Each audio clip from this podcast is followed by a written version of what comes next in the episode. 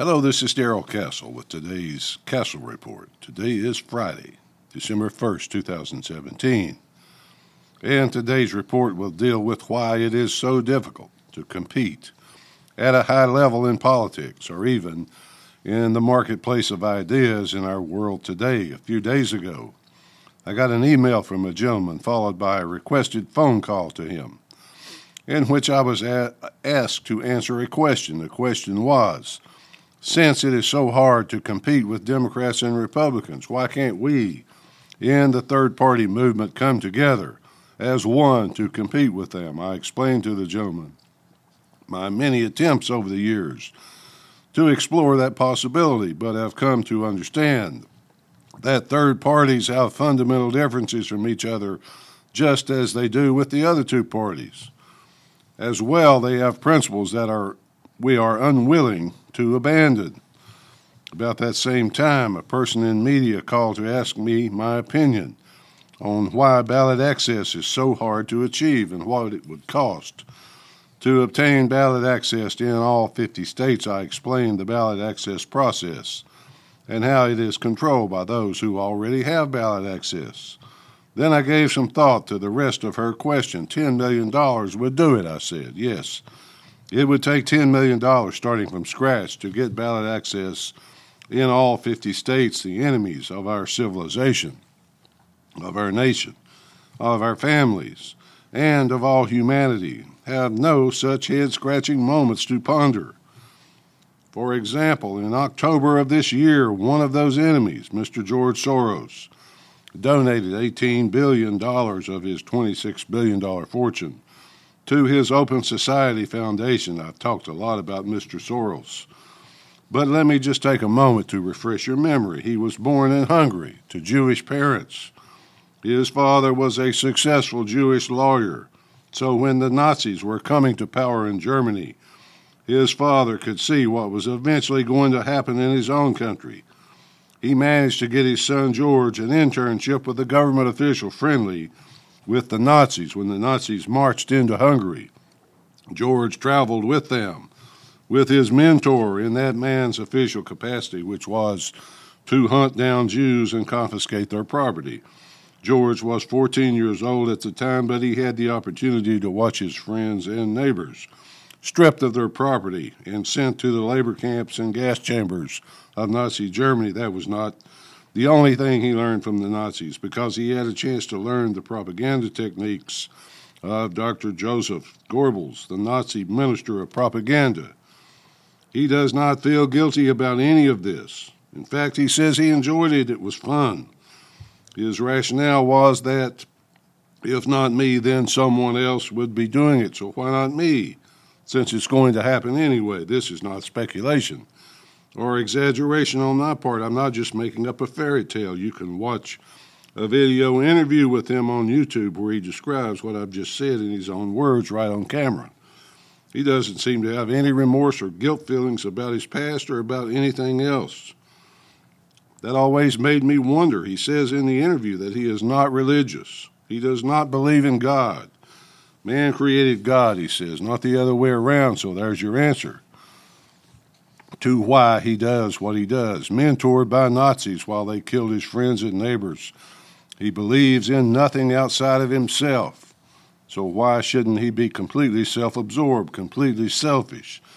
He lives by no moral code, and if he tried to live by one, where would that code come from? Who or what would tell him the difference between right and wrong when there is no morality? All you have left is a set of rules, which Mister Soros is very clever at avoiding.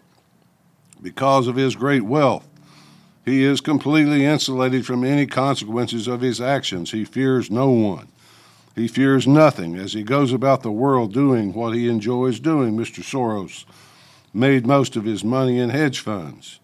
Then he used that money to invest and buy other funds. His quantum fund reportedly has a fourteen billion dollars under asset management. So he's doing all right, even after his donation to his foundation. The Open Society Foundation has assets of twenty billion dollars at the current time. He runs it through a board of directors to which he is given authority to go about the world doing what his personal philosophy dictates that they do, Mister Soros has been rather ruthless in his efforts to make money over the years, as before, totally without any feelings of guilt. In nineteen ninety-two, he gambled his entire fund on a short call that brought down the Bank of England but made him one billion dollars. In nineteen ninety-seven, through currency trading, that is buying and selling the currencies of nations, he spread economic depression across Southeast Asia. So he manipulates nations through their currencies and through ownership of their politicians if he doesn't own the politician directly. One of his organizations does. He has given in recent months between thirty-three and fifty-five million dollars to Black Lives Matter, equal amounts to Antifa and other fascist terroristic groups he started. MoveOn dot org, and recruited the former head of S D S, that's the old sixties radical group, Students for a Democratic Society, to run it. To say that these groups are left-wing or radical is to normalize them and what they do. Mister Soros funds them because they threaten and they are destructive of the social order that holds civilization together. They are revolutionary, and that is his mission. It's the same reason he spends hundreds of millions of dollars through Open Society to import young African men into Europe. He wants to overthrow the existing social order so that a new one can be built. He's building a new order of the ages that will be unlike anything ever seen on this earth before. He is using his bought and paid for politicians to do it. He must know that at age eighty-seven, he is unlikely to see the completion of his new order of the ages. Perhaps that is why he is transferring his money, not just as a tax dodge, but as a way to continue his work after he is dead. He's going to spend eternity with his father. Then that will not end his life's work, however. Nothing ever will, unless his foundation is declared an international criminal and its assets confiscated. This is what we fight. That's what we compete against. Our organizations scramble for nickels and dimes while his receives tens of millions in gifts by his fund or one of his other organizations, his billions also by the minds of the young through control of the media and the education system, due primarily to the relentless propaganda to which they are exposed throughout their lives. Millennials are often held hostage in a George Soros prison of the mind. The Open Society Foundation is now the second largest charitable foundation in the world, second only to the Bill and Melinda Gates Foundation. Combined, these two foundations have assets of at least fifty billion dollars. That is mind-boggling. It's a mind-boggling amount of money, all dedicated to destroying what we hold dear and to resisting even the slightest bit of success we might ever be able to achieve. We strive to make small gains here and there, but they think long-term and they think globally. I'm not saying it's impossible to ever achieve any success. I am saying that to our enemies, money is no object to us.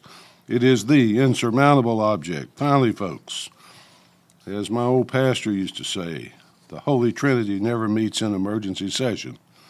God is still on his throne. He still controls the universe. Give thanks then, and pray that God of the universe will show his mercy and avert the calamities that confront us. At least that's the way I see it. Until next time, this is Darrell Castle.